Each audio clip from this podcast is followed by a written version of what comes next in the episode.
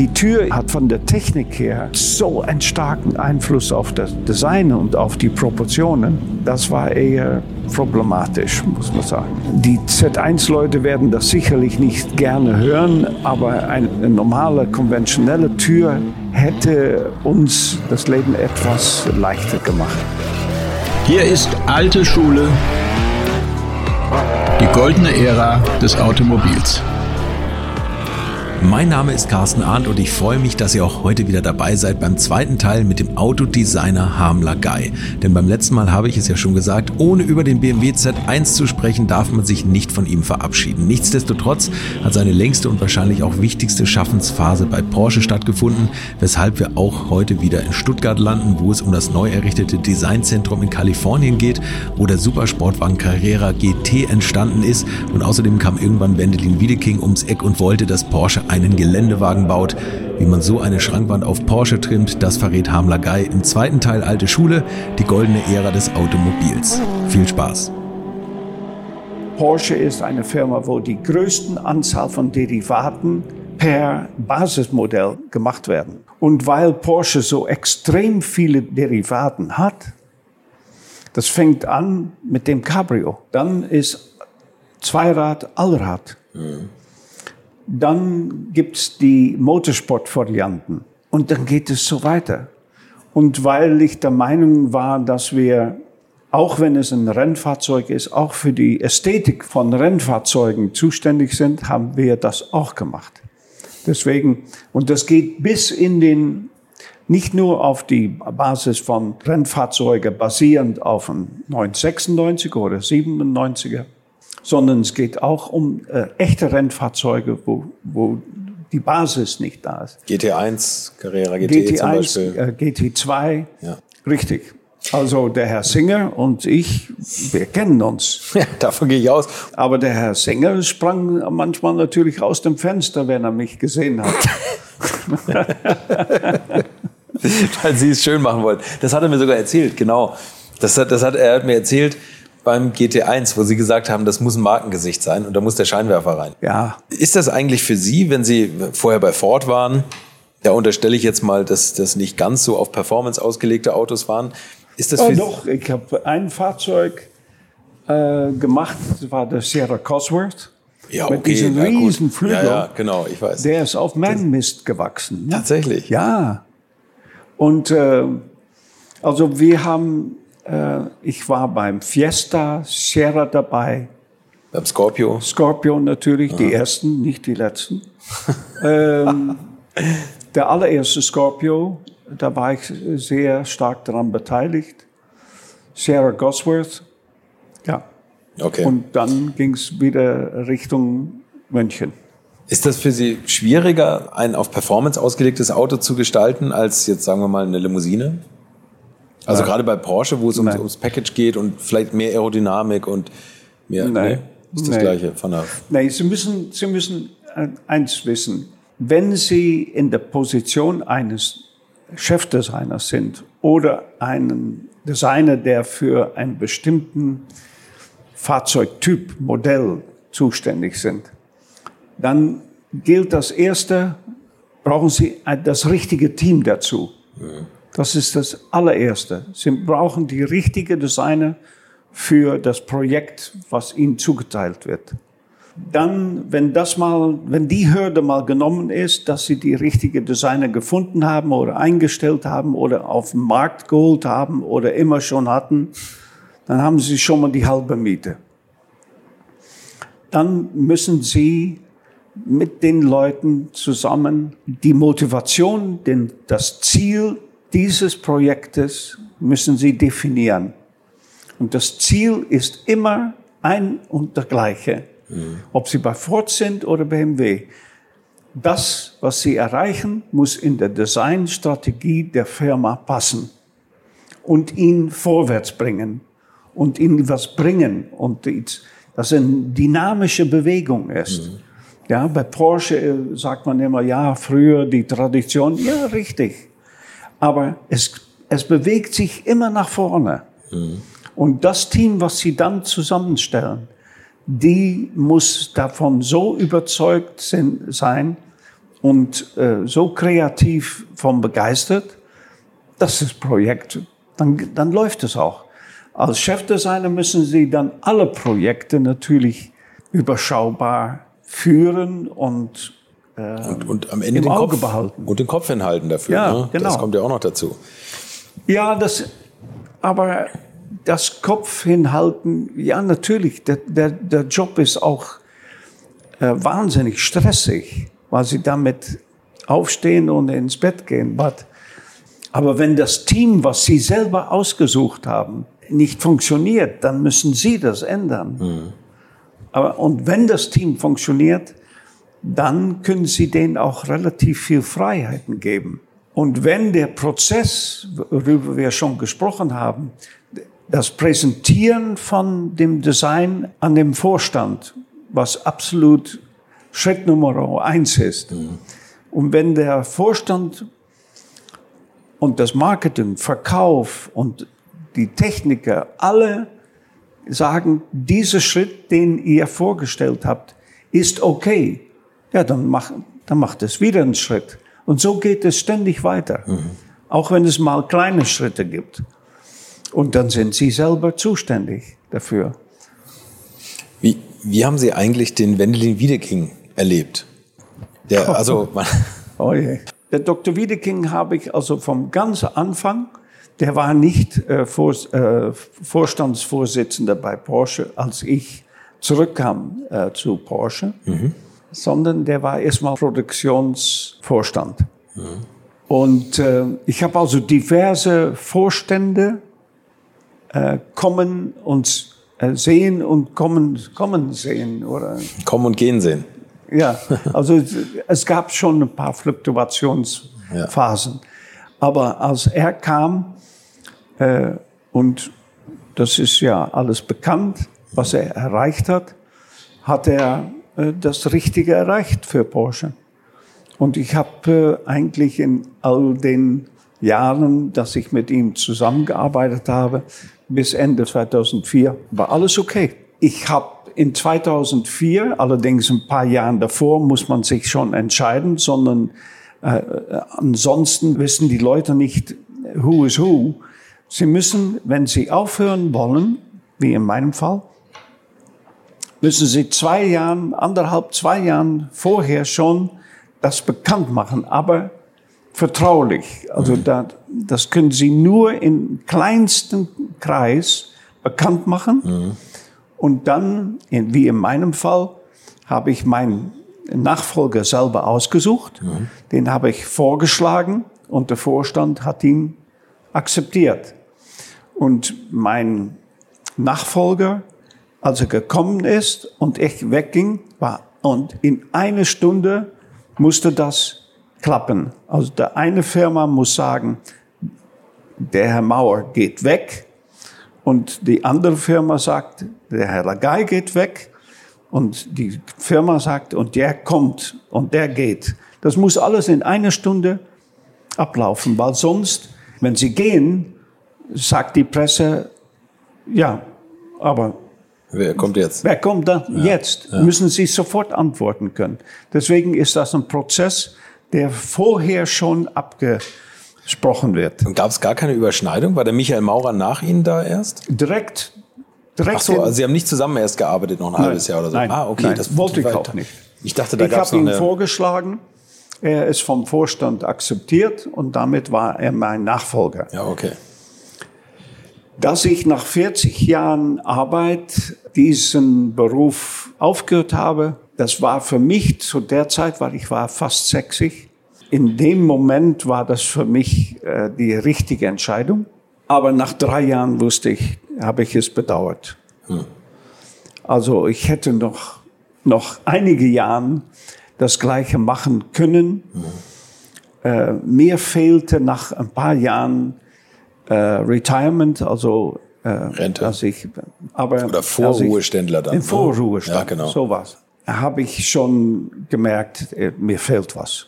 Mir fehlen die Leute, dieser Kontakt mit diese besonderen Leute, die man im Studio, mhm. mit denen man zusammenarbeitet, die haben mir gefehlt. Die Art der Arbeit hat mir gefehlt. die Prozesse, die, die Projekte, alles Mögliche hat mich mehr gefehlt. Aber es war, ich habe mich damals so entschieden, aber es hätte auch anders sein können. Sind Sie denn mit der Arbeit Ihres Nachfolgers zufrieden? Ja. Wenn Sie die heutigen Elfer angucken, 991, Durchaus, 992, ja. jetzt der jetzt Ja, rausgekommen absolut. ist. Nee, nee, absolut. Aber was sagen Sie zu dem durchgängigen roten Streifen hinten? Auch so ein Und kontroverses für mich Teil. ist das nur ein Detail. ja. Aber, und es ist nicht äh, so einzigartig, weil es gibt mehrere Firmen, die sowas ähnliches haben. Aber es ist bei Porsche sehr gut umgesetzt und sehr konsequent jetzt bei allen Modellen äh, ähnlich.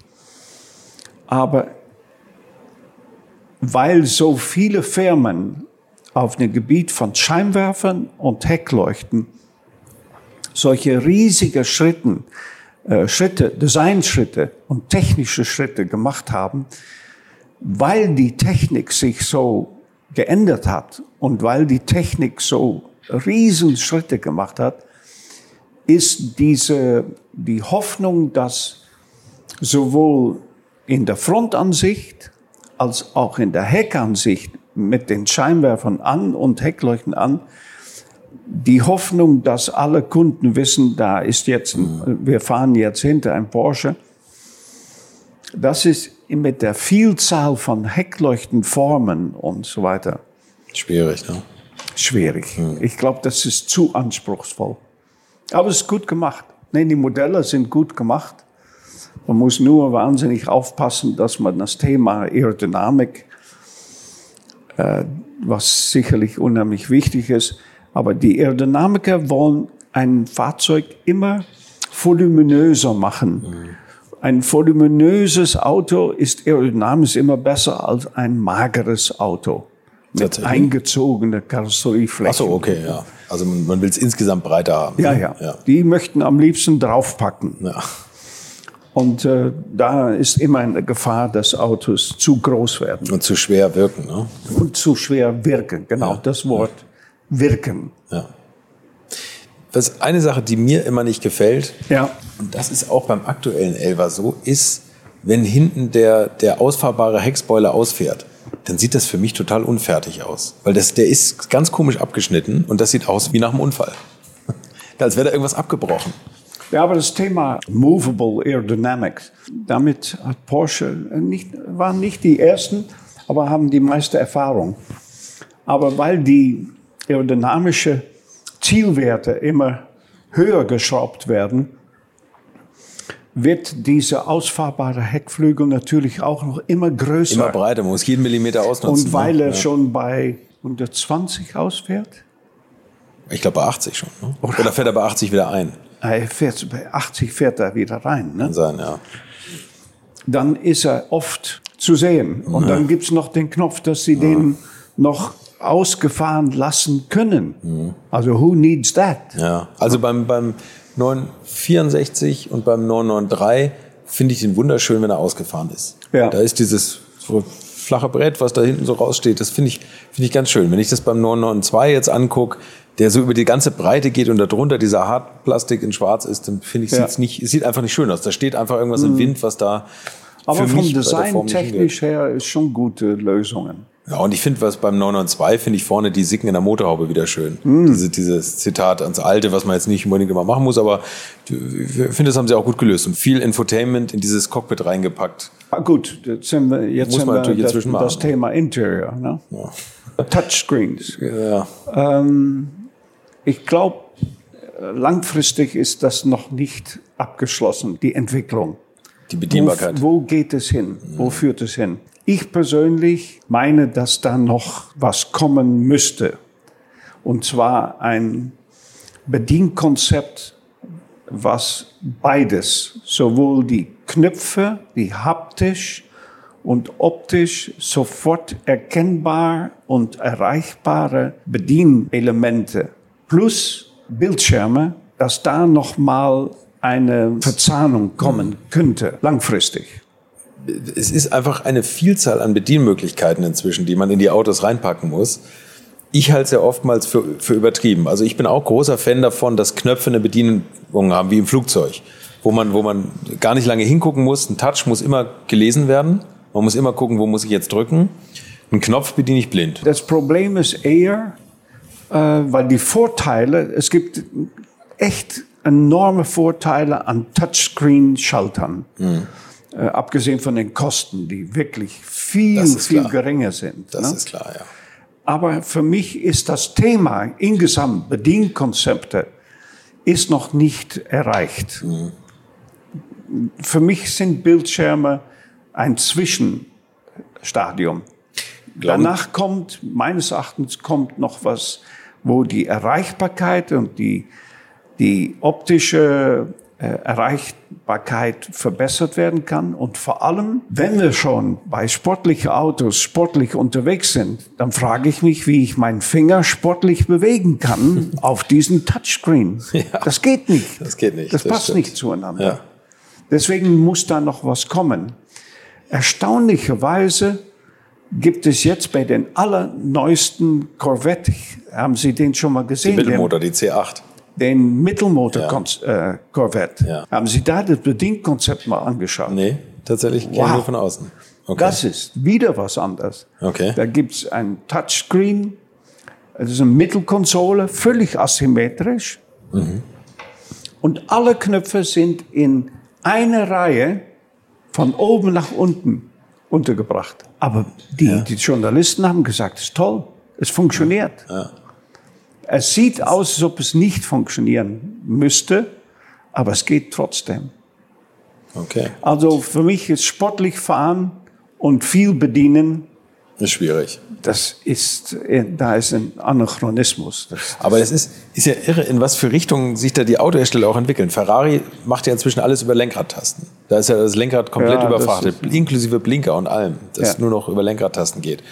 Ist auch wahrscheinlich sehr gewöhnungsbedürftig. Wenn man es nachher Intus hat, ist es dann wahrscheinlich wieder ganz gut, dass man alles im wahrsten Sinne des Wortes in Griffweite hat. Ja. Dann, was ich gar nicht verstehe, ist Gestensteuerung. Das konnte mir noch keiner erklären, warum ich im Auto eine Gestensteuerung brauche. Also Gest, Gestensteuerung. Kennen Sie das? Da sind Sensoren. oh, Gestensteuerung. Gestensteuerung. Ja, ja. Das kann ich nicht nachvollziehen. Also ich habe neulich, boah, das ist jetzt auch schon ein bisschen her, da habe ich mir den, den Z4 angeguckt, den neuen. BMW Z4. Wo Sie so machen können. Ja, genau. Ja. Und da hat mir der Verkäufer ganz stolz, hat er gesagt, ja, wir haben jetzt hier Gestensteuerung. Sag ich, ja, wofür brauche ich das denn? Sagt er, ja, du kannst die Lautstärke machen, dann drehst du den Finger im Raum. Dann sage ich, aber wenn ich den Finger, und dann hat es nicht funktioniert dreimal, dann habe ich gesagt, aber wenn ich den Finger doch im Raum drehe, ihn eh vom Lenkrad wegnehmen muss, dann kann ich doch auch einen Knopf direkt drehen. Was soll das? Ja. Sprachbedienung kann ich nachvollziehen bei bestimmten Sachen. Adresseingabe zum Beispiel. Das ist für mich das klassische Ding, wo ich Spracheingabe okay finde. Bei feinen Einstellungen oder Musikwünschen weiß ich nicht, ob ich es bräuchte. Aber es ist, Also da ist mit Sicherheit noch, äh, da wird noch vieles äh, neu sicher. gemacht. Ja. Ich möchte noch mal ganz kurz äh, zurückkommen auf ein Thema. Als ich dann hörte, alte Schule und die glorreiche Zeiten. ja, die goldene Ära. Da habe ich gedacht, Moment, glorreiche Zeiten. Vom Design her haben wir heute glorreiche Zeiten. Warum? Ja. Die Schulen, in denen man den Beruf Automobildesign lernen kann, sind um Klassen besser als früher. Punkt eins.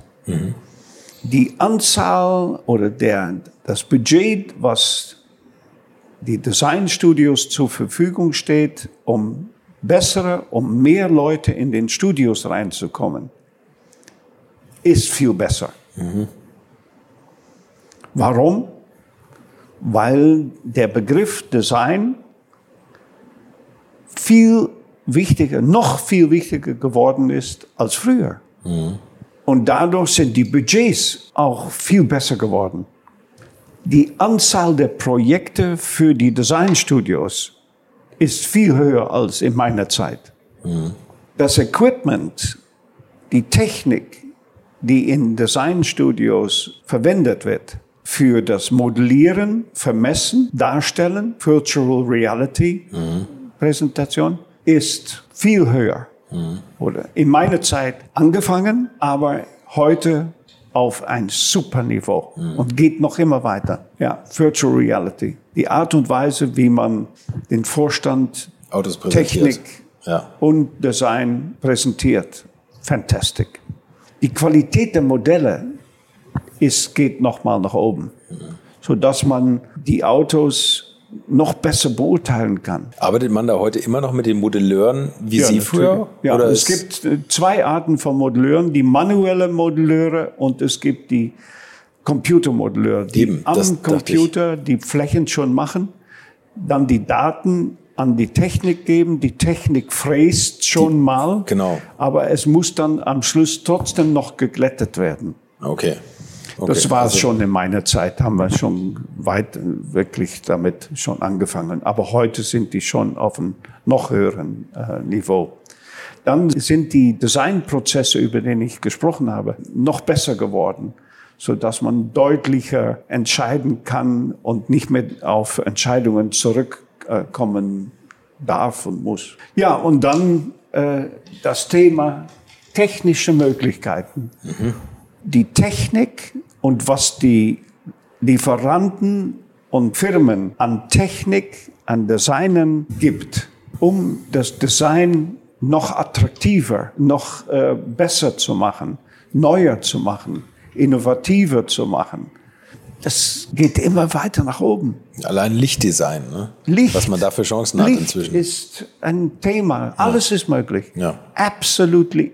Nicht nur von der Lichtmöglichkeiten, also wie man sieht und was man sieht und wie weit man sieht. Auch aus einer kleinsten Öffnung heraus kann man es raus, Genau. rausleuchten lassen. Ne? Also da sind enorme äh, Fortschritte gemacht worden. Deswegen, wenn ich die glorreichen Zeiten sehe, denke ich, nein, die glorreichen Zeiten sind heute.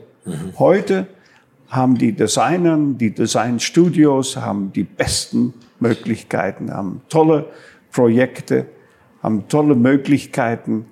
Äh, deswegen ist es auch gar nicht so einfach mehr Designern zu bekommen, weil es gibt viele, aber nur die Besten will man haben.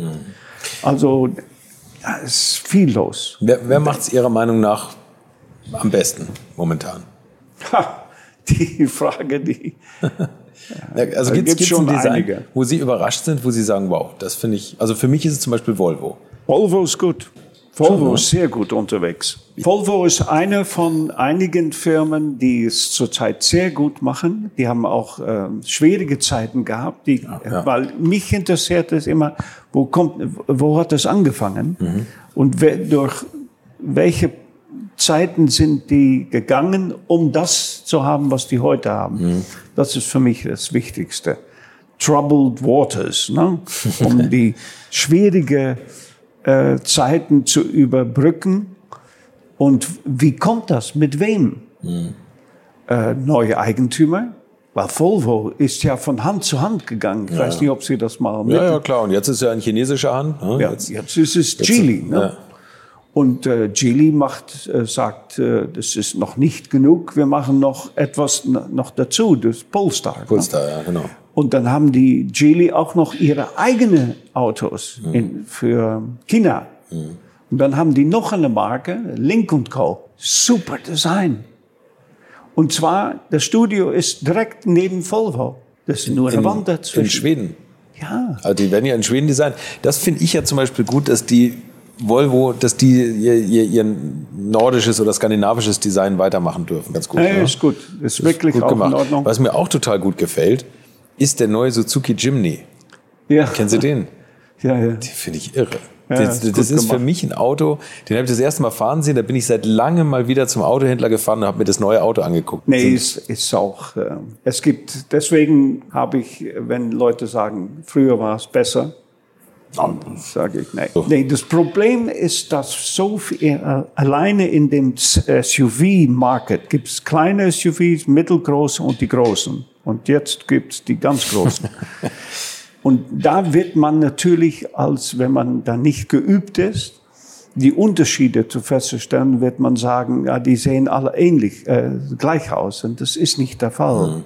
Aber man muss äh, natürlich sehen, alle Nischen werden erreicht. Ja, nee, für mich ist äh, toll. Wenn Sie Mercedes-Benz nennen, äh, muss man auch mal sagen, die haben jetzt eine richtige Revolution gemacht vom Ja. Design her. Die haben Extrem. richtig mit dem Design die Marke nochmal ein etwas gegeben, was denen gefehlt hat. 20 Jahre jünger gemacht. Ne? Das ist fantastisch. Also was Wenn der Gordon Wagoner da gemacht ja, hat, Es sind einige Modelle dabei, die, da sage ich heute noch, obwohl am Anfang waren wir Designer, haben wir gesagt, oh, da sind ein paar Fehler drin, die Fläche ist nicht gut verdreht, das, das läuft nicht zueinander. Wir hatten Probleme. Wir haben aber auch gesehen, es musste sein, um, um die Marke richtig einen Schritt nach, nach vorne bringen zu lassen, haben die Designer richtige Freiheiten in Anführungszeichen bekommen. Die durften auch mal eine ganz neue Richtung ausprobieren. Das muss man mal gesagt haben. Deswegen, wenn, wenn gesagt wird, die früher war alles besser, sage ich, hallo, äh, äh, Mercedes-Benz zeigt, dass es selbst in dieser Zeit was ganz Neues geben kann und darf. Die haben ein Budget bekommen, die haben neue Studios bekommen, die haben neue Designer eingestellt und plötzlich gab es Modelle, von denen man gedacht hat, das Hätte man nie bei Mercedes erwartet, ne? und Das dann stimmt, ja. geraten die anderen Firmen sofort in Schwierigkeiten, weil man die Marke nicht nur vom Design her verändert, sondern das ganze Bild ändert sich. Deswegen wollte ich das nochmal sagen. Design ist so ein Kommunikationsmittel geworden. Da geht es nicht um einzelne Modelle, sondern da geht es um die Ausstrahlung. Den Gesamtauftritt, Manchmal kann man für die Nicht-Designer, die sagen, ich kann nicht sagen, woran es, woran es genau liegt, aber die Marke ist jünger. Ja, das ist Design und nichts anderes. Vom, vom Fahren her sind die praktisch äh, gleich. Ja. Aber zur richtigen Zeit den Mut haben, eine Designphilosophie formal zu ändern und richtig erneuern, erfrischen, es lohnt sich. Und da würde ich sagen, das, das will ich nicht als Kritik an die anderen Firmen gelten lassen, äh, sondern eher, man sieht, dass es möglich ist. Und einige Firmen, die in Schwierigkeiten sind, aus welchen Gründen auch immer, sollten sich das mal überlegen. Wobei Mercedes ja auch in Schwierigkeiten ist. Ne? Nicht beim Design, aber bei strategischen Entscheidungen. Die haben äh, strategische Elektro Dinge. was ich was. Ja. Aber das kann Andere- ich als Designer Geschichte. nicht immer beurteilen, weil es ist auch noch, das wollte ich auch noch sagen, wenn Sie noch im Beruf sind, das gilt vielleicht für allen, aber vor allem für Leute, die in einem Beruf waren, in, sagen wir mal, im höheren Etagen und im Management, im höheren Bereichen, werden Sie auch mitbekommen, warum etwas passiert, warum ist etwas verändert, warum ist etwas entschieden, warum ist ein Problem entstanden, was sind die Gründe dafür. Diese Dinge, wenn Sie in diesem Beruf sind, wie ich mal war, dann wissen Sie wirklich, warum etwas passiert. Heute, nachdem ich aufgehört habe, fehlt mir das natürlich. Ich kann manche Dinge, wenn ich das lese, kann ich nicht, kann ich nicht antworten, weil ich kann das nicht beantworten. Ich habe die Hintergrund, die Facts nicht. Die gibt es aber. Die gibt es deutlich. Auf welchem Gebiet dann auch immer. Weil wenn etwas schief läuft oder gut läuft und man spricht, man spricht darüber, dann kennt man die wahren Gründe nicht wirklich. Und das Schöne an dem Beruf ist, wenn Sie die Information bekommen, ist, dass Sie wissen, warum. Es gibt keine Ad-Hoc-Entscheidungen ja, nicht bei so den, wie man das Preisen, mal liest, Ja. weil ich, ich bin jetzt auch von der Presse abhängig heute. Und dann denke ich auch, wirklich? Sind das wirklich die Gründe? Ist da einer kurz durchgelaufen und hat gesagt, so machen wir es? Wahrscheinlich nicht. Ne? Es Wobei, wird alles vorher durchgesprochen. Es werden so viele alternative Szenarien durchgesprochen. Es gibt diese ad hoc, impulsive Entscheidungen, gibt es ja nicht. Glaub, natürlich haben wir auch immer so eine deutsche Sichtweise der Dinge. Gerade Autohersteller, nehmen wir jetzt mal wieder BMW, da bin ich mit dem Design auch nicht mehr so richtig einverstanden, wie ich es früher mal war. Also wenn ich mir die Ich neuen würde es mein, äh, mein Landsmann, äh, weil wir sind Landsmänner, Ja, ja, oh Gott, oh Gott, oh Gott. Nee, aber das, ja, das wir ist. sind befreundet. Ja, oh. Wir sind Jetzt auch noch jetzt hab ich was befreundet gesagt. und wir tauschen uns aus. Und ich bin natürlich wahnsinnig neugierig auf seine Erfahrungen und was er so alles erlebt. Mhm. Deswegen kann ich vom BMW her, weiß ich schon etwas. Ja, ist nicht einfach. Aber das Gefühl, was Sie ausgesprochen haben, scheinen auch anderen zu haben. Das Ding ist, worauf ich hinaus wollte, man sieht immer nur seine deutsche Sichtweise. Als Designer müssen sie einen Weltmarkt bedienen. Und natürlich kommen bei BMW sicherlich Leute, die sagen, uns interessiert der asiatische Markt, uns interessiert Amerika, uns interessiert vielleicht demnächst Indien oder was weiß ich was. Da wollen die Leute repräsentieren, die wollen große Limousinen haben, die wollen Statussymbole übertrieben gezeichnet haben. Und dann kommt vielleicht so ein Grill oder eine Niere dabei heraus, wie beim aktuellen Siebener, wo ich denke, wo soll es denn noch hingehen? Ne? Weil das die Niere breiter als das Auto. Aber sehr subjektive Meinung. Auch da gilt, es gibt Gründe. Bin ich von überzeugt. Ja, Bin ich von und da überzeugt. darf ja. man nicht äh, sagen, hier gerade in Deutschland ist, äh, kommt es nicht besonders gut an. Gutes Design, würde ich sagen, findet schon, die ersten Testläufe sind schon hier in Deutschland, Hm. muss man sagen. Aber eine Anekdote dazu, wie Design in unterschiedlichen Ländern gesehen wird, da kann ich was dazu erzählen, was vielleicht interessant ist für die Zuhörer. Äh, Wir haben Ende der 90er Jahren habe ich analog zu den vielen Firmen, die schon an der Westküste von Amerika Designstudios errichtet haben, habe ich meinen Vorstand überzeugen können, wir brauchen auch ein Designstudio an der Westküste in Kalifornien. Kalifornien. Ja. Und das ist mir dann äh, endlich gelungen. Und wir hatten ein Studio. Und das erste Projekt, was wir da gemacht haben, war der Carrera GT. Erstaunlicherweise. Müssen wir auch noch drüber reden gleich. Ja. Und zwar, weil wir gesagt haben, das Beste bei dem Projekt ist, dass es ein bisschen abseits der Mutter gemacht wird, dass nicht jeder drauf schaut. Und vom Design her wollten wir einfach Freiheiten haben. Wir hatten Platzprobleme äh, Probleme in Weissach gehabt und deswegen haben wir Huntington Beach in, Los Angeles haben wir ein Studio erworben und da haben wir losgelegt. Das war für das Carrera GT Projekt perfekt.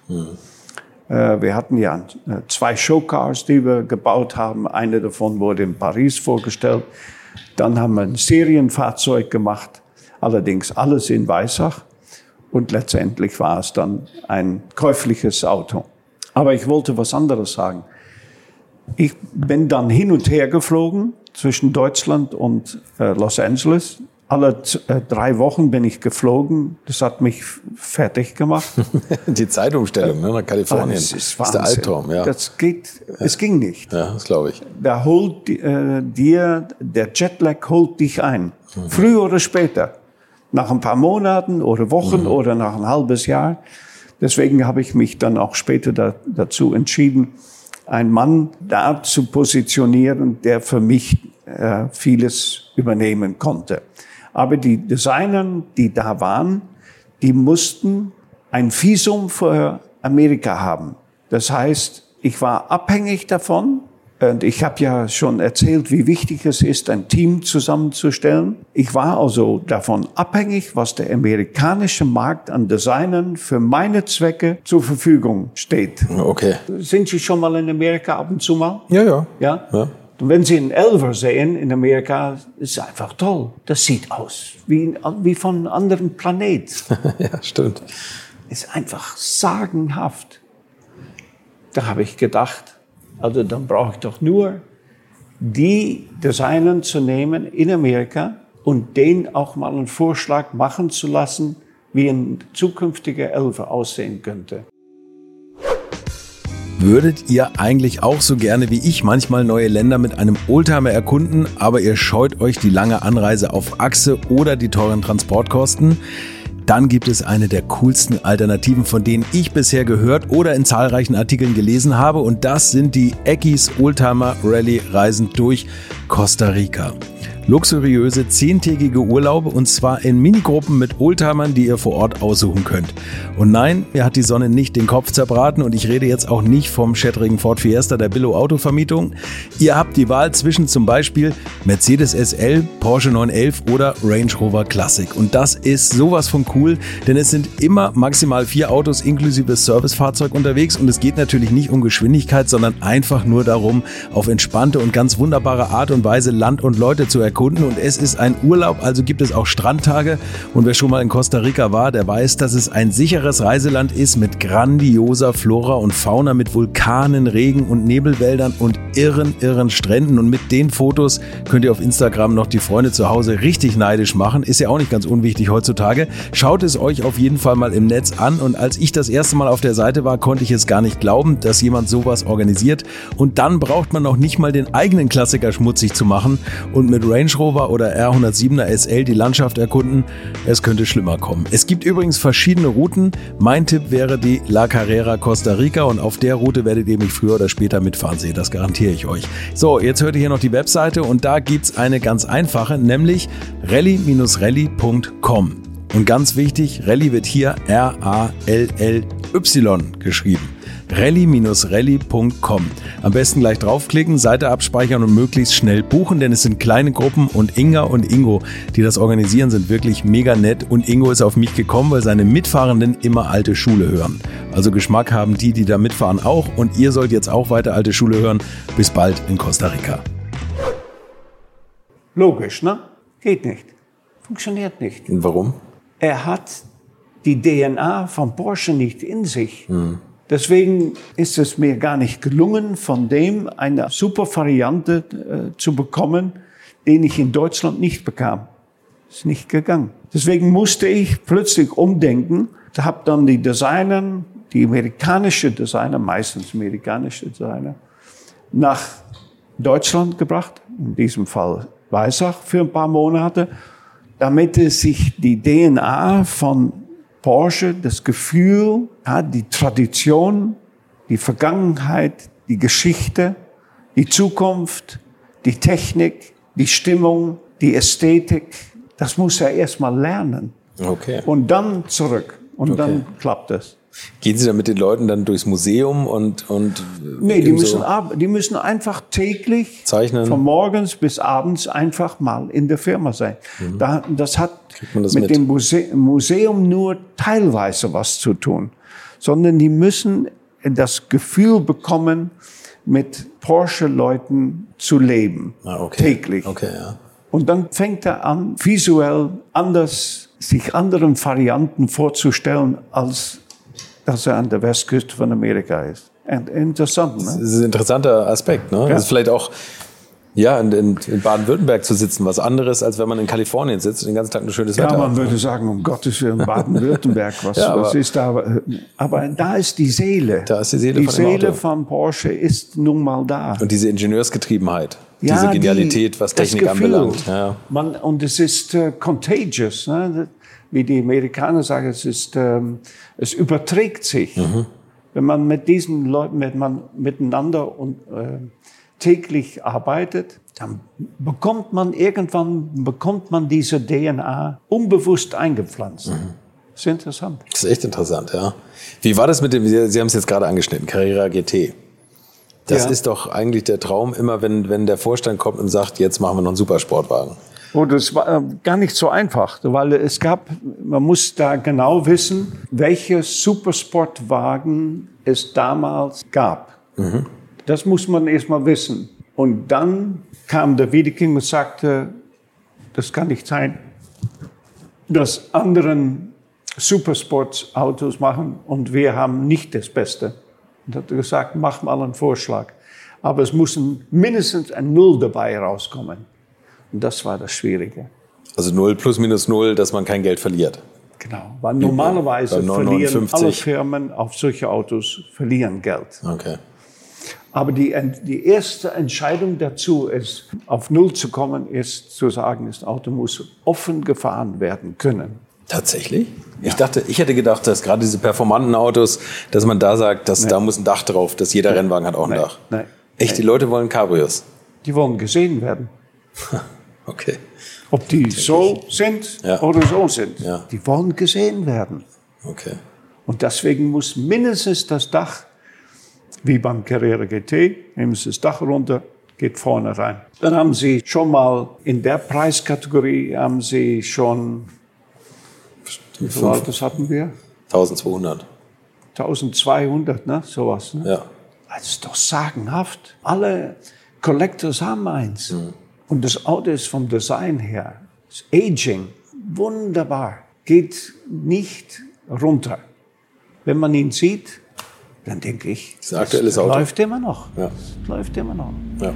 Und seid ihr Autosammler und habt etwa noch keinen Carrera GT in der Garage, dann schaut doch mal auf elverspot.com. Das ist nämlich der Marktplatz für gebrauchte Porsche und ich habe, wie so oft, gerade einmal drauf geschaut und die Suche nach einem Carrera GT, die ist nur ein Knopfdruck auf der Startseite entfernt und es sind einige davon im Angebot. Was aber auch kein Wunder ist, denn dort findet ihr etwa 3500 Porsche, die von mehr als 10.000 Besuchern täglich angeschaut werden. Es gibt außerdem zu den meisten Autos tolle Artikel und Hintergrundinfos und fantastische Fotos und falls ihr gerade einen Porsche zu verkaufen habt, dann annonciert ihn auf jeden Fall auf elverspot.com, denn bis Ende Mai bekommt ihr dort noch 20% Rabatt, wenn ihr den Aktionscode alte Schule eingebt.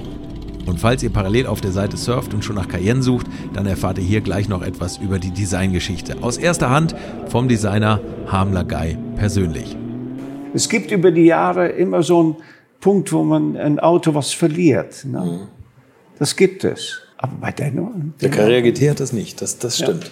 Technisch vielleicht. Ich finde Autos aus der Bauzeit und speziell auch der 996, die altern in, im Innenraum stärker durch die Navi-Displays. Daran sieht man, dass es ein altes Auto ist. Genau, die auch wenn die, von, ja, oder? Wenn die von außen zeitlos sind, Ja. dann hat man entweder hat man analoge Zeiger, die altern auch nicht, aber die Navi-Displays aus den 2000ern, das, ist, das sind einfach alte Autos heutzutage. Ne? Wenn man die hochauflösenden Monitore heute sieht, aber der Carrera GT, Ja, der Carrera GT hat überhaupt keinen Bildschirm. Nee, Nichts. der hat oben das Bäckerradio drin Und that's it. und dann hat er die, die tolle Handschaltung. Ja. Oder hat nicht mal Navigation, ne? glaube ich. Nee, ja, ich glaube, ich weiß nicht. Oder der doch, Moment. Bäcker, also das ist, wenn dann dieses Bäcker-Pfeilnavigation. Aber eigentlich ist das ja, nur ein, weil ich war damit, ich war bitte in die Schweiz und Italien damit. genau, sie haben den, sie Ja, haben den bin ich in Urlaub gestaltet und dann haben sie gesagt, Tage. sie wollen damit in, in Urlaub fahren. Ja, nee, ich muss ein Navi gehabt haben. Irgendein Navigerät habe ich gehabt, sonst hätte ich doch gar nicht fahren können. Sie, vielleicht hatten sie, so ein, vielleicht hatten sie so ein Ding an die Scheibe geploppt. Ja, wahrscheinlich. Ne?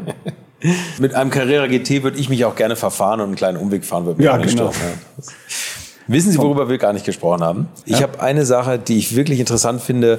Das habe ich in irgendeinem Nebensatz gelesen, dass Sie beim äh, Porsche 968, dass das das erste Auto war, wo Sie die äußere Gestalt des Motors mit designt haben. Wo Design im Motorraum unter der Haube stattgefunden hat. Ja, Wie die, wie die Kabel verlegt werden, wie Ja, das ja. aussehen muss. Ja, ja. Das finde ich total interessant, weil das war Ende der 80er muss es ja gestaltet worden sein, Anfang der 90er.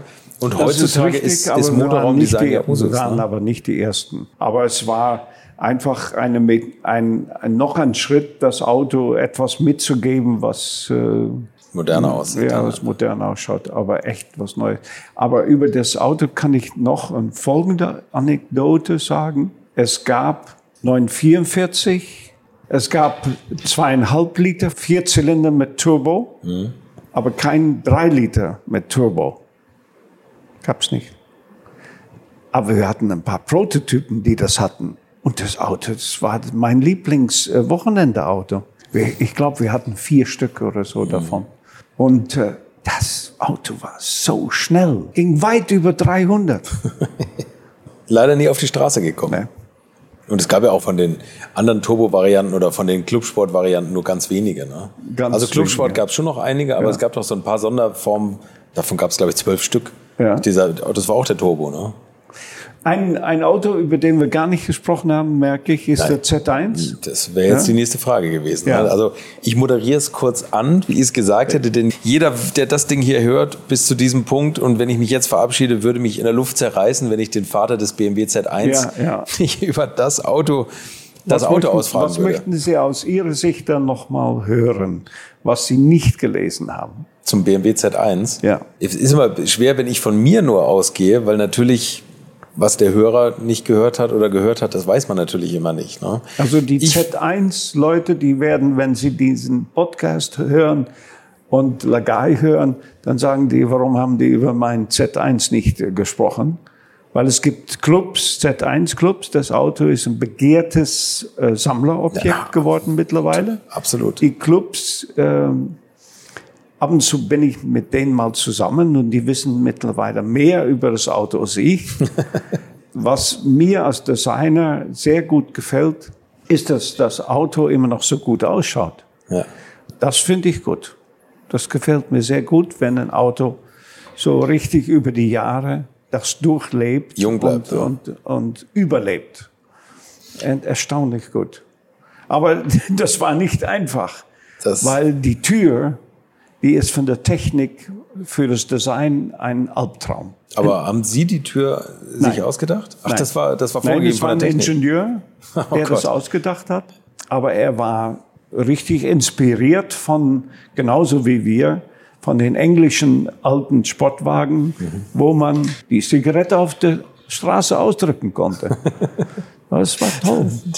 Gutes Lastenheft. Und, ähm, aber die Tür ist von der Technik her, hat so einen starken Einfluss auf das Design und auf die Proportionen. Das war eher problematisch, muss man sagen. Also wenn die Z1-Leute werden das sicherlich nicht gerne hören, aber eine normale, konventionelle Tür hätte uns äh, das Leben etwas leichter gemacht. Weil es ein Drittel ist die Seitenscheibe, ein Drittel ist die Seitentür und ein, ein Drittel, Drittel, ist der Raum, in dem die zwei Teile ja. herunterpassen können. Ja. Und die stehen in einem bestimmten Verhältnis zueinander. Wenn sie die verkürzen, geschieht etwas, was nicht gut ist. Und wenn es vergrößert wird, äh, ist, wenn, sie es verkleinern, kommen sie nicht mehr rein bei geschlossenem Verdeck. Mhm. Und wenn sie es vergrößern, ist das Auto zu hoch. Das Auto hat eigentlich äh, nur einen Fehler. Und das ist, weil der Bodenfreiheit, der Bodenfreiheit ist, den die normale Serienfahrzeuge haben. Also der Dreier, also, der Dreier E30. Ne? Genau, ne? und ich glaube, das waren 15 Zentimeter mhm. und wir hätten durchaus auf 12 Zentimeter gehen können. Das hätte kein Mensch gestört. Mhm. Aber das war damals so ein bisschen das Dogma.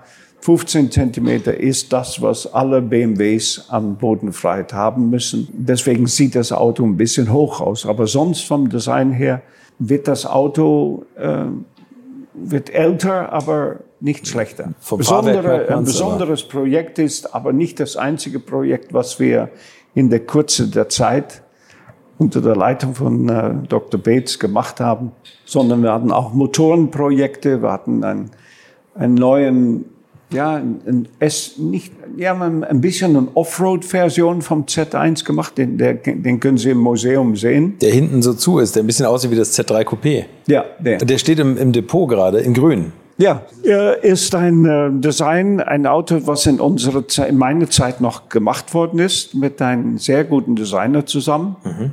Es hat ein ganz lustiges De äh, Detail, ich weiß nicht, ob Sie das gesehen haben der Scheinwerfer in der Seitenspiegel.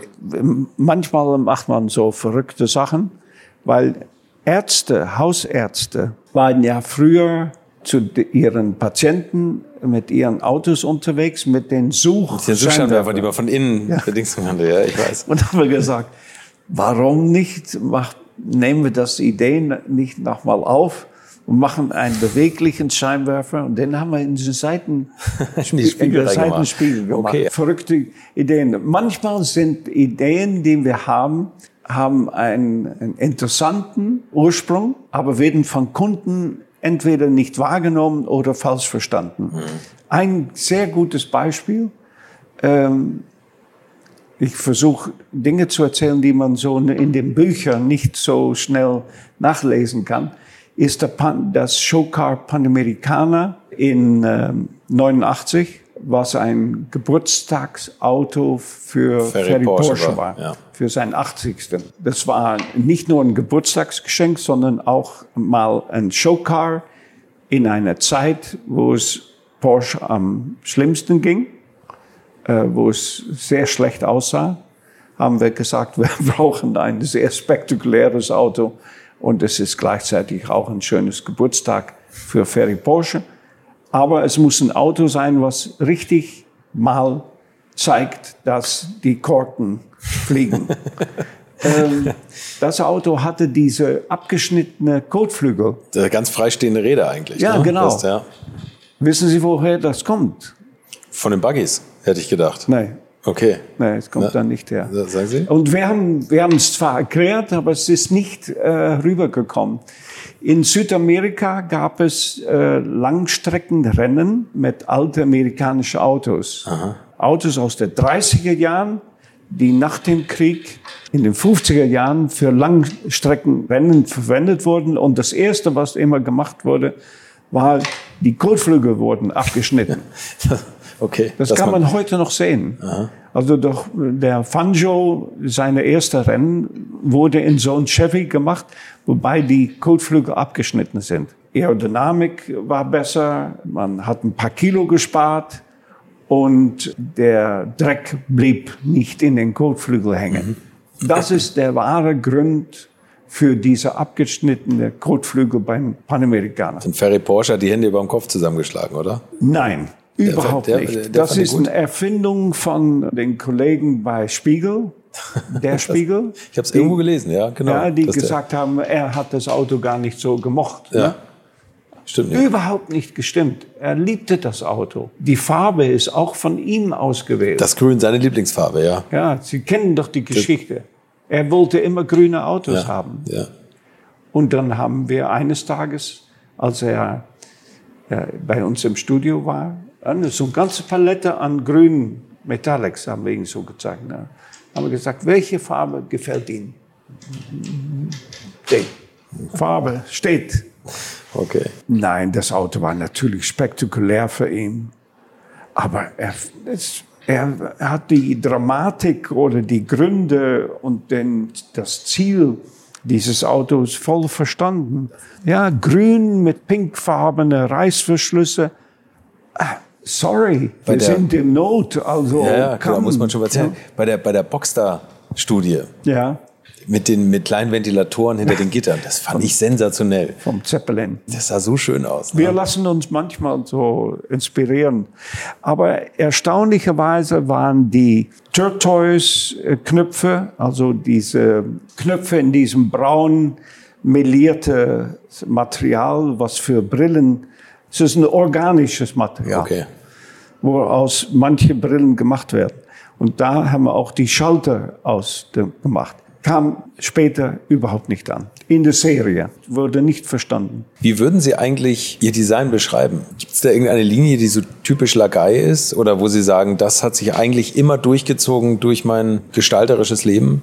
Nein, für mich gilt immer, weil ich habe diverse, ich habe die Porsche gehabt, ich habe Ford viele Jahre gemacht, ich habe BMW viele Jahre gemacht und Porsche dann wieder. Ich hätte auch zu Mercedes-Benz oder Volvo wechseln können. Für mich ist immer das Ziel, dass ich einen Designschritt finde, einen Schritt nach vorne finde, der zur Designstrategie der Firma passt, zu der Marke, Identität passt, zu dem Image passt, zu der Technik passt. Das ist immer mein Ziel gewesen. Ich bin eher kritisch mit, mit Autos, die in wahnsinnig, die wahnsinnig schön geworden sind, aber die aus wirtschaftlichen Gründen gestoppt wurden. Da denke ich, die werden natürlich unheimlich angepriesen heute und verehrt.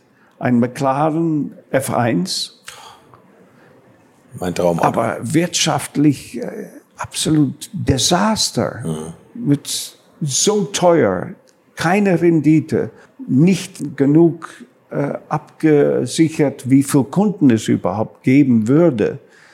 Dann die Motorsportmöglichkeiten überhaupt nicht vorab abgetastet. Das kam dann natürlich danach schon. Das ist für mich kein Lagai. Also wenn ein Auto toll von der Technik, toll vom Design ist, aber vom Verkauf völlig daneben gerät, aus welchen Gründen auch immer, dann denke ich immer, sorry, es ist für mich zu einfach.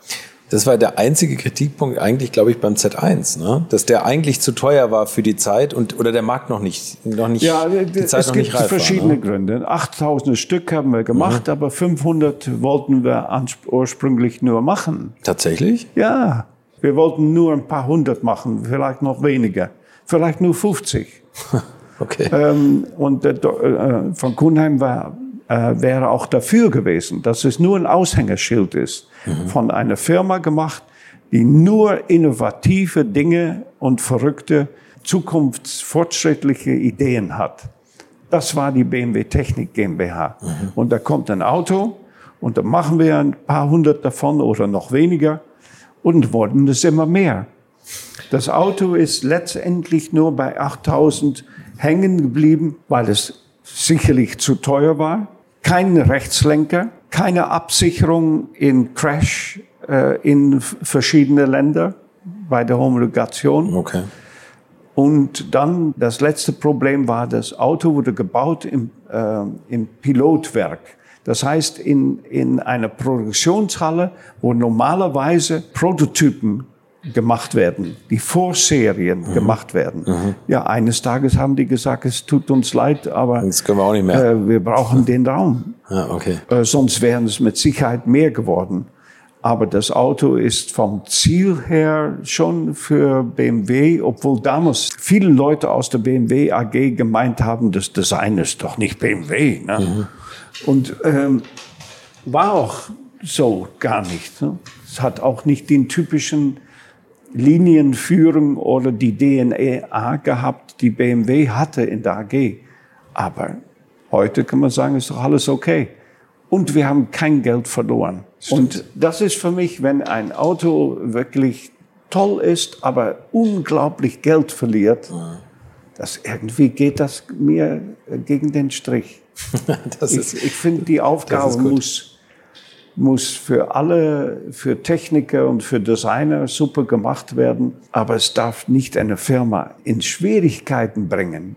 Und wenn das das tut und 40 Jahren danach wird dieses Auto verehrt, dann sage ich, da habe ich andere andere Meinung. Andere. Maßstäbe. Ja. Und dass Sie Firmen retten können mit Ihren Autos, das haben Sie ja mehr als bewiesen bei Porsche. Bei Porsche schon. Und die Geschichte geht immer weiter.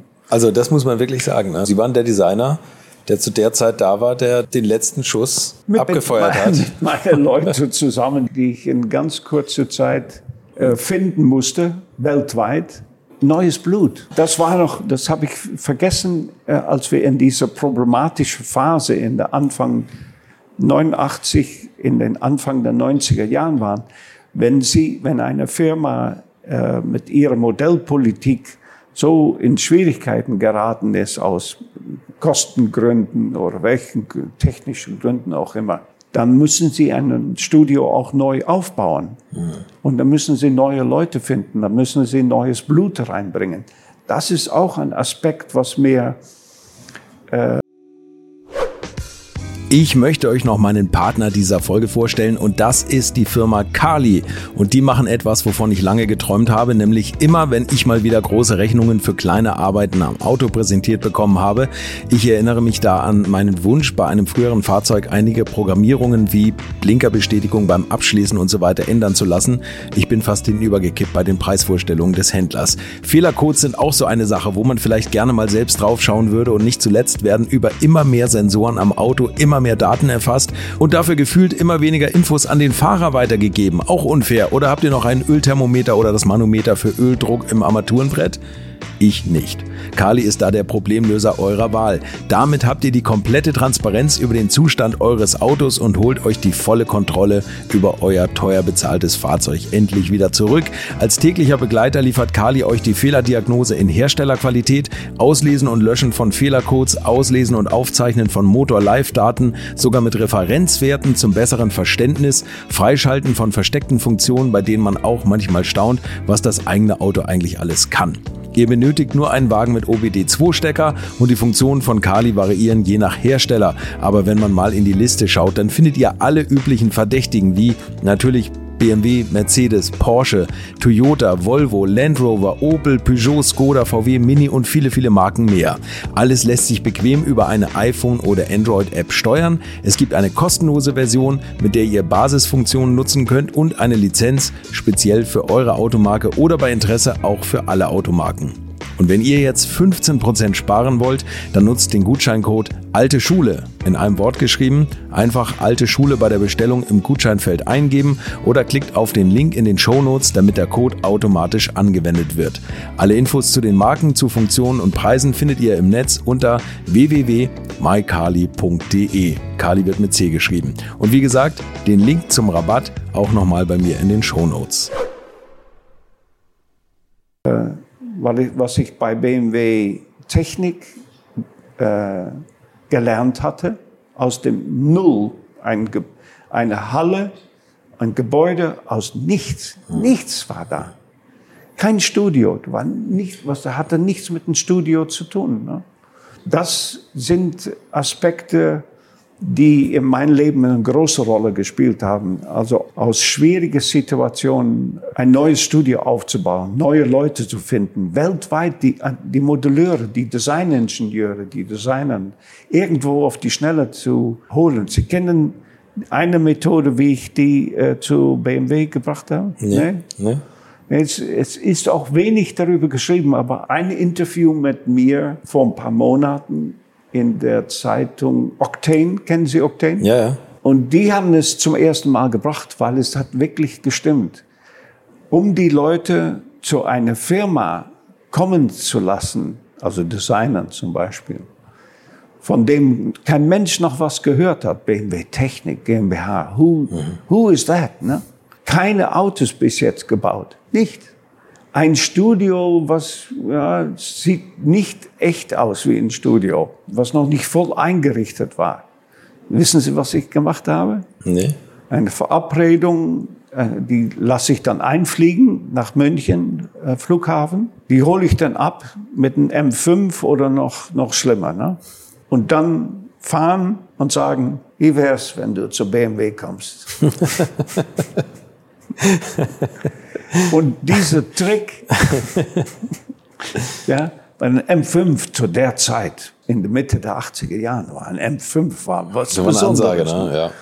Und der gleiche Trick habe ich bei Porsche gemacht, als ich neue Leute zu Porsche holen wollte, habe ich mir einen 959er, äh, okay. habe ich die Leute mit einem 959er abgeholt vom Flughafen und eine kurze Runde damit gefahren und dann gesagt, wie wäre es, wenn du zu uns kommst?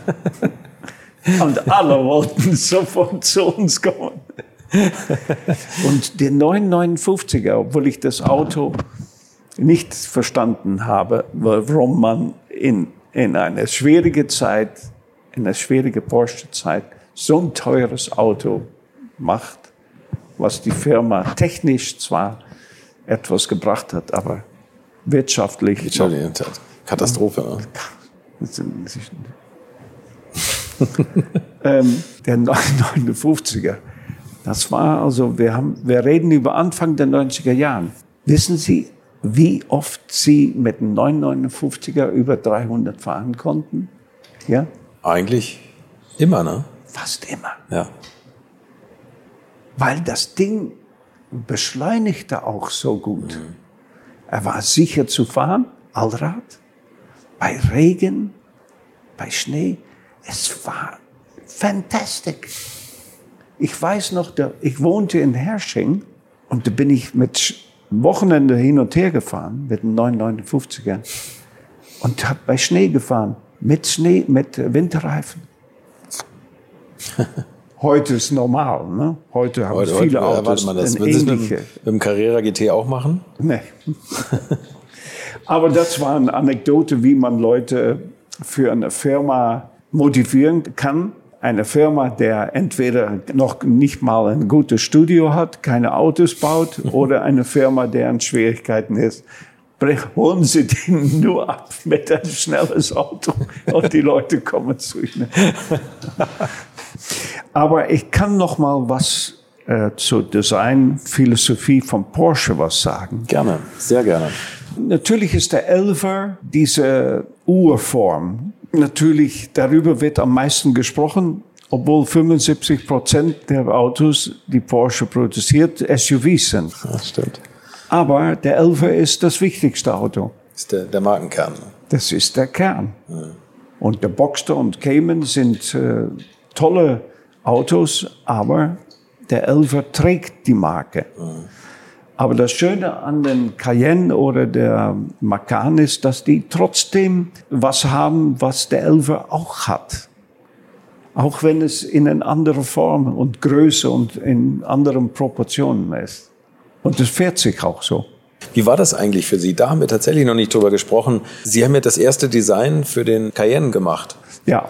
Als die Idee aufkam, wir machen jetzt keine Sportwagen mehr, wir machen jetzt einen Geländewagen. Ja, also die Idee kam von Dr. Wiedeking, so viel ich weiß. Äh, und das ist, dass, dass er gesagt hat, bei den Porsche-Eigentümer äh, ist immer ein SUV mit in der Garage, aber der ist von den, den oder den, aber nicht von Porsche. Und dazu, deshalb kam auch diese dritte Modellreihe Idee dazu. Aber das hatte natürlich eine sehr lange Findungsphase. Mit wem macht man das zusammen? Wie macht man es überhaupt? Äh, und wie sieht das Auto aus? Deswegen gab es verschiedene Konzepte, die gar nichts mit dem Cayenne zu tun hatten. Ganz andere Autos. Aber da entdeckten wir, dass wir die Sportlichkeit nicht erreichen konnten oder wir konnten äh, das es passt einfach nicht zu Porsche.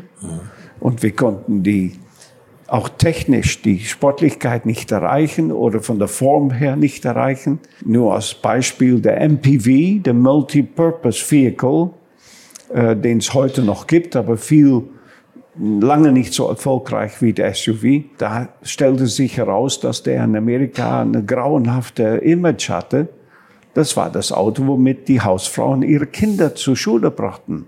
How, did, how should you know? Ne? Ja. Ich fand MPVs immer toll. Der Volkswagen T5 ist ein typischer MPV. Ja, okay, okay, aber in Amerika gab es ganz andere Varianten davon, breit und länger und mhm, höher. Mhm. Es waren die Hausfrauenautos. Okay. Ja, hätten mit, mit 500 PS wäre es nicht besser geworden. Dann haben wir noch äh, natürlich das, das Thema gehabt, mit wem man es zusammen macht. Mhm. Dann gab es schon einige Partner, mit wem wir gesprochen haben. Ich als Designer hatte damit nicht so viel zu tun, aber da gab es geeignete Leute dafür, die das, die erste Gespräche mal geführt. Das ging über Jahre. Ne? Das darf man nicht vergessen. Auf jeden Fall, was ich noch sagen wollte, war vom Design her war die sogenannte Vorentwicklung vom Design für dieses Projekt hat sehr lange gedauert, relativ lange gedauert und war sehr umfangreich, weil man natürlich sich gedacht hat, wie soll ein SUV um Gottes Willen wie im Porsche aussehen. Und da gab es zwei Richtungen. Eine sehr sportliche Richtung, und zwar eine Richtung, so wie man heute den Cayenne kennt. Weil der allererste Cayenne, der war schon sehr aufrecht und nicht so sportlich, wie er heute aussieht. Das stimmt, die Seitenlinie war sehr gerade, ne? Genau. Ja. Und wir haben beide Richtungen verfolgt und beide Richtungen den Vorstand vorgeschlagen. Und wir haben uns für die konservativere, für die etwas aufrechtere, kompakte wenig sportlichere Stilistik entschieden. Und dann kam natürlich die ideale Situation mit VW. Absolutely ideal. Zwei Autos zusammenbauen. VW bezahlt uns die Entwicklung. Und wir dürfen Außenteile bis auf die Türen individuell machen. Motoren ungleich. Fahrwerk vom Konzept her gleich, aber Auslegung unterschiedlich. Und deswegen war ich oft in Wolfsburg. Ne? Äh, ständig hin und her. So. da mussten sich dann ja auch wieder mit den Designern unterhalten, ne? wahrscheinlich. Also die haben den Touareg designt. Sie ja, haben den, die, den, die Tür musste gleich sein. Die Tür musste gleich sein und der Unterbau ja auch eigentlich. Das Packaging, ja. also die Form. Ja, das Package war nicht das Schwierigste. Aber wir haben alle mit dem Auto ein bisschen zu klein angefangen. Weil SUVs, die waren damals schon etwas größer. Aber der allererste Cayenne war eigentlich ein Tick zu klein für hinten sitzende. Aber dann hat man gemerkt, die SUVs müssen größer werden. Also ist der, mein jetziger Cayenne ist schon viel größer. Als der erste, ja. Und das wird äh, höchstens, wenn der SUV-Welle so weiterläuft, wird es vielleicht noch größer werden. Aber nicht unbedingt schöner. Nee, ich habe mit der Ästhetik der Autos äh, kein Problem. Ich habe äh, eher mit dem Problem zu tun, dass man, dass es keine komfortablen Autos sind. Und zwar, weil man so viel höher als der Schwerpunkt sitzt, dass die Bewegung, die man hat im Auto, immer so ist. Sie können nicht mehr äh, heute in SUVs einfach ruhig sitzen und mal als Beifahrer ein Auge zumachen. Geht nicht. Müssen Sie mal, das nächste Mal, wenn Sie ein SUV fahren, als Beifahrer, müssen Sie mal darauf achten. Ihr Körper macht entweder ständig nur so und so. Irrsinnig große, schwere Räder, schwer ausgelegte Federelemente vom Fahrwerk, große, kein große Federwege und dann diese unglaublich un unabgefederte Massen. Das schafft kein Fahrwerk. Der jetzige äh, Cayenne ist zwar ein bisschen komfortabler als der Vorgänger und der Vorgänger, aber trotzdem ist es kein Auto, womit sie äh, auf längere Distanzen komfortabel fahren. Die Leute sind noch nicht so weit, aber der, dieser neue VW Artenon. Arteon. Arteon. Ja, genau. Das ist ein super Auto. Was fehlt an dem Auto dann noch? Der ist perfekt. Steht VW drauf. Ist wahrscheinlich Wofür das brauche ich ein SUV? Ja. Wenn Ja, ich das, Auto frage bekomme. ich mich ja eh immer. Mehr Platz. Viel komfortabler. Es federt schön. Ja, ich bin ja auch- Geht gut in die Kurven da rein. Es sieht gut aus. Perfektes Interior. Who needs more? Ich bin ja auch ein riesen Phaeton-Fan. Ah ja, ich auch. Ich liebe den. Wunderschön. Die, Das die, Design, ersten, die Design. ersten fand ich besser als die letzten.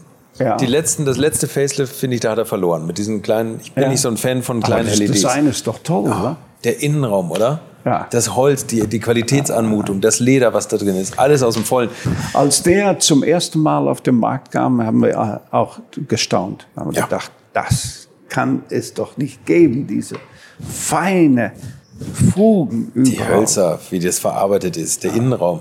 Hinten die, die Einzelsitze, wenn Sie das mal, wenn Sie da mal drin gesessen ist unglaublich. Ne? Gibt es ein Auto, auf das Sie rückblickend besonders stolz sind? Nee, ich sehe es ein bisschen anders. Wenn ich nicht darauf stolz wäre, dann habe ich, äh, dann habe ich irgendwie nicht aufgepasst. Ne? Weil es gibt so viele Momente, bei denen man bei der Sache bleiben müssen, damit es auch weiter so läuft, wie Sie das möchten. Es gibt so viele Einflüsse, die technische Einflüsse, die, Kosteneinflüsse, die politische Einflüsse, dann das Budget, dann äh, die Pen- Personalsituation, die Abläufe. Es ist anstrengend. Ne? Ja. Äh, Wenn Sie einfach nur so sich zurücklehnen und meinen, dass es von selbst äh, geht, nein. Nur heute ist es natürlich so, obwohl ich nicht sagen will, dass früher alles besser ist, heute ist es so, dass mit, mit, mit der Anzahl der Leute, denen äh, ein Studio heute zur Verfügung steht, können Sie natürlich einige stressige Situationen etwas besser auffangen, als dass man mit einer winzig kleinen Mannschaft äh, drei, vier Autos machen muss. Deswegen der Adrian bei BMW, der hat Hunderte. Ja, sicherlich ist seine Aufgabe wahnsinnig schwierig, wenn er überall so viele Autos machen muss in so viele Varianten. Also Adrian van Hooydonk. Ja, aber dafür war meine Aufgabe nicht weniger äh, schwierig. Ja, und er ist ja auch für alle Marken zuständig. Für Es Mini, Rolls-Royce, BMW. Unglaubliche Dinge war man zusätzlich äh, zuständig. Auch noch das machen, auch noch das machen. Nee, auf Ihre Frage zurückzukommen, äh, welches Auto am meisten, der eine mehr als der andere. Aber sicherlich muss man sich selber immer anschauen. Aber es, jedes Auto hat seine Geschichte, hat eine Vorgeschichte, hat eine Entstehungsgeschichte, hat seine eigenen Probleme gehabt. Aber am liebsten ist mir immer der Nächste. Deswegen, ich bin der Einzige, ich glaube, ich bin der einzige Designer, der keinen Elver in der Garage hat. Sie haben keinen Elver? Ich habe keinen Elver. Oh, oh. Ja, ja.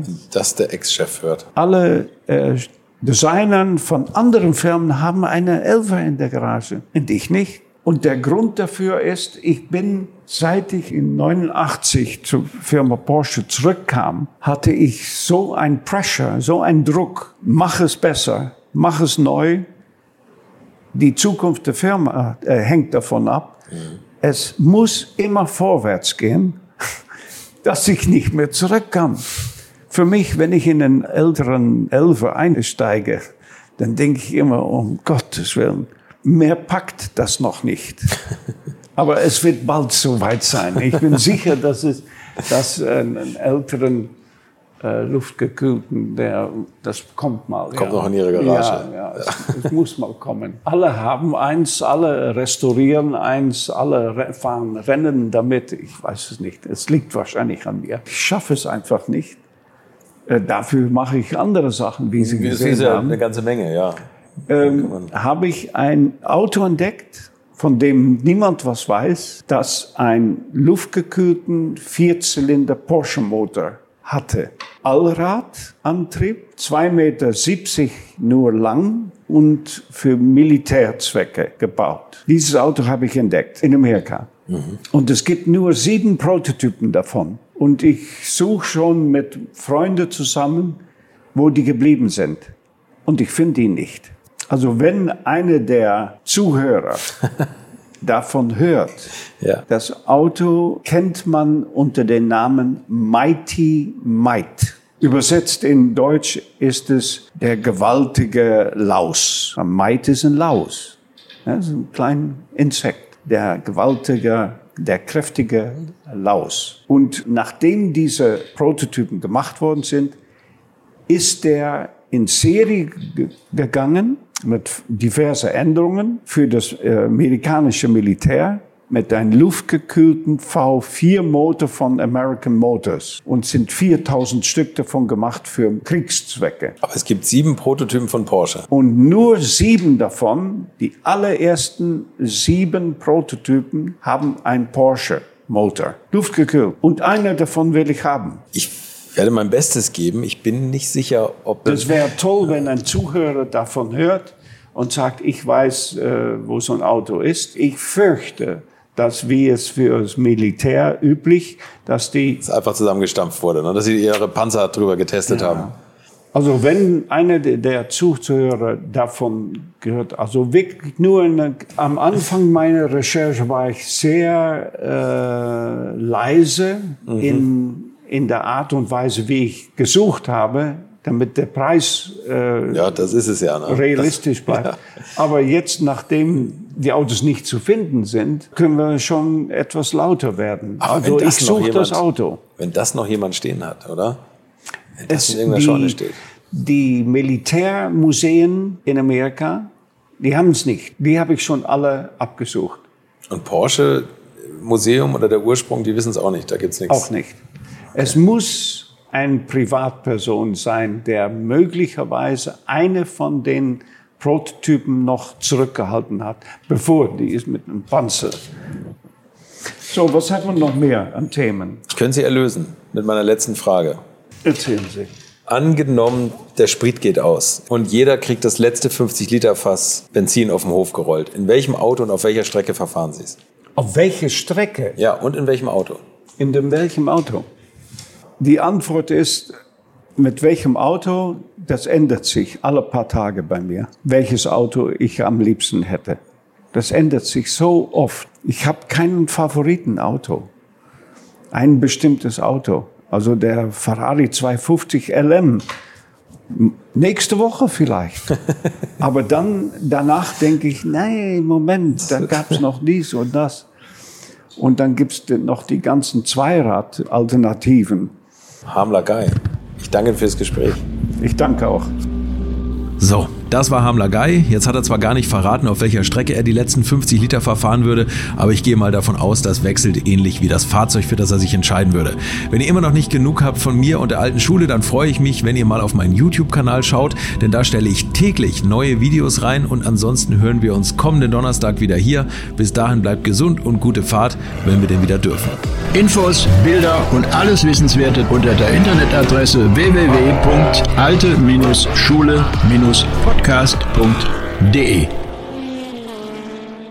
Alte Schule ist ein Podcast aus den WakeWord Studios.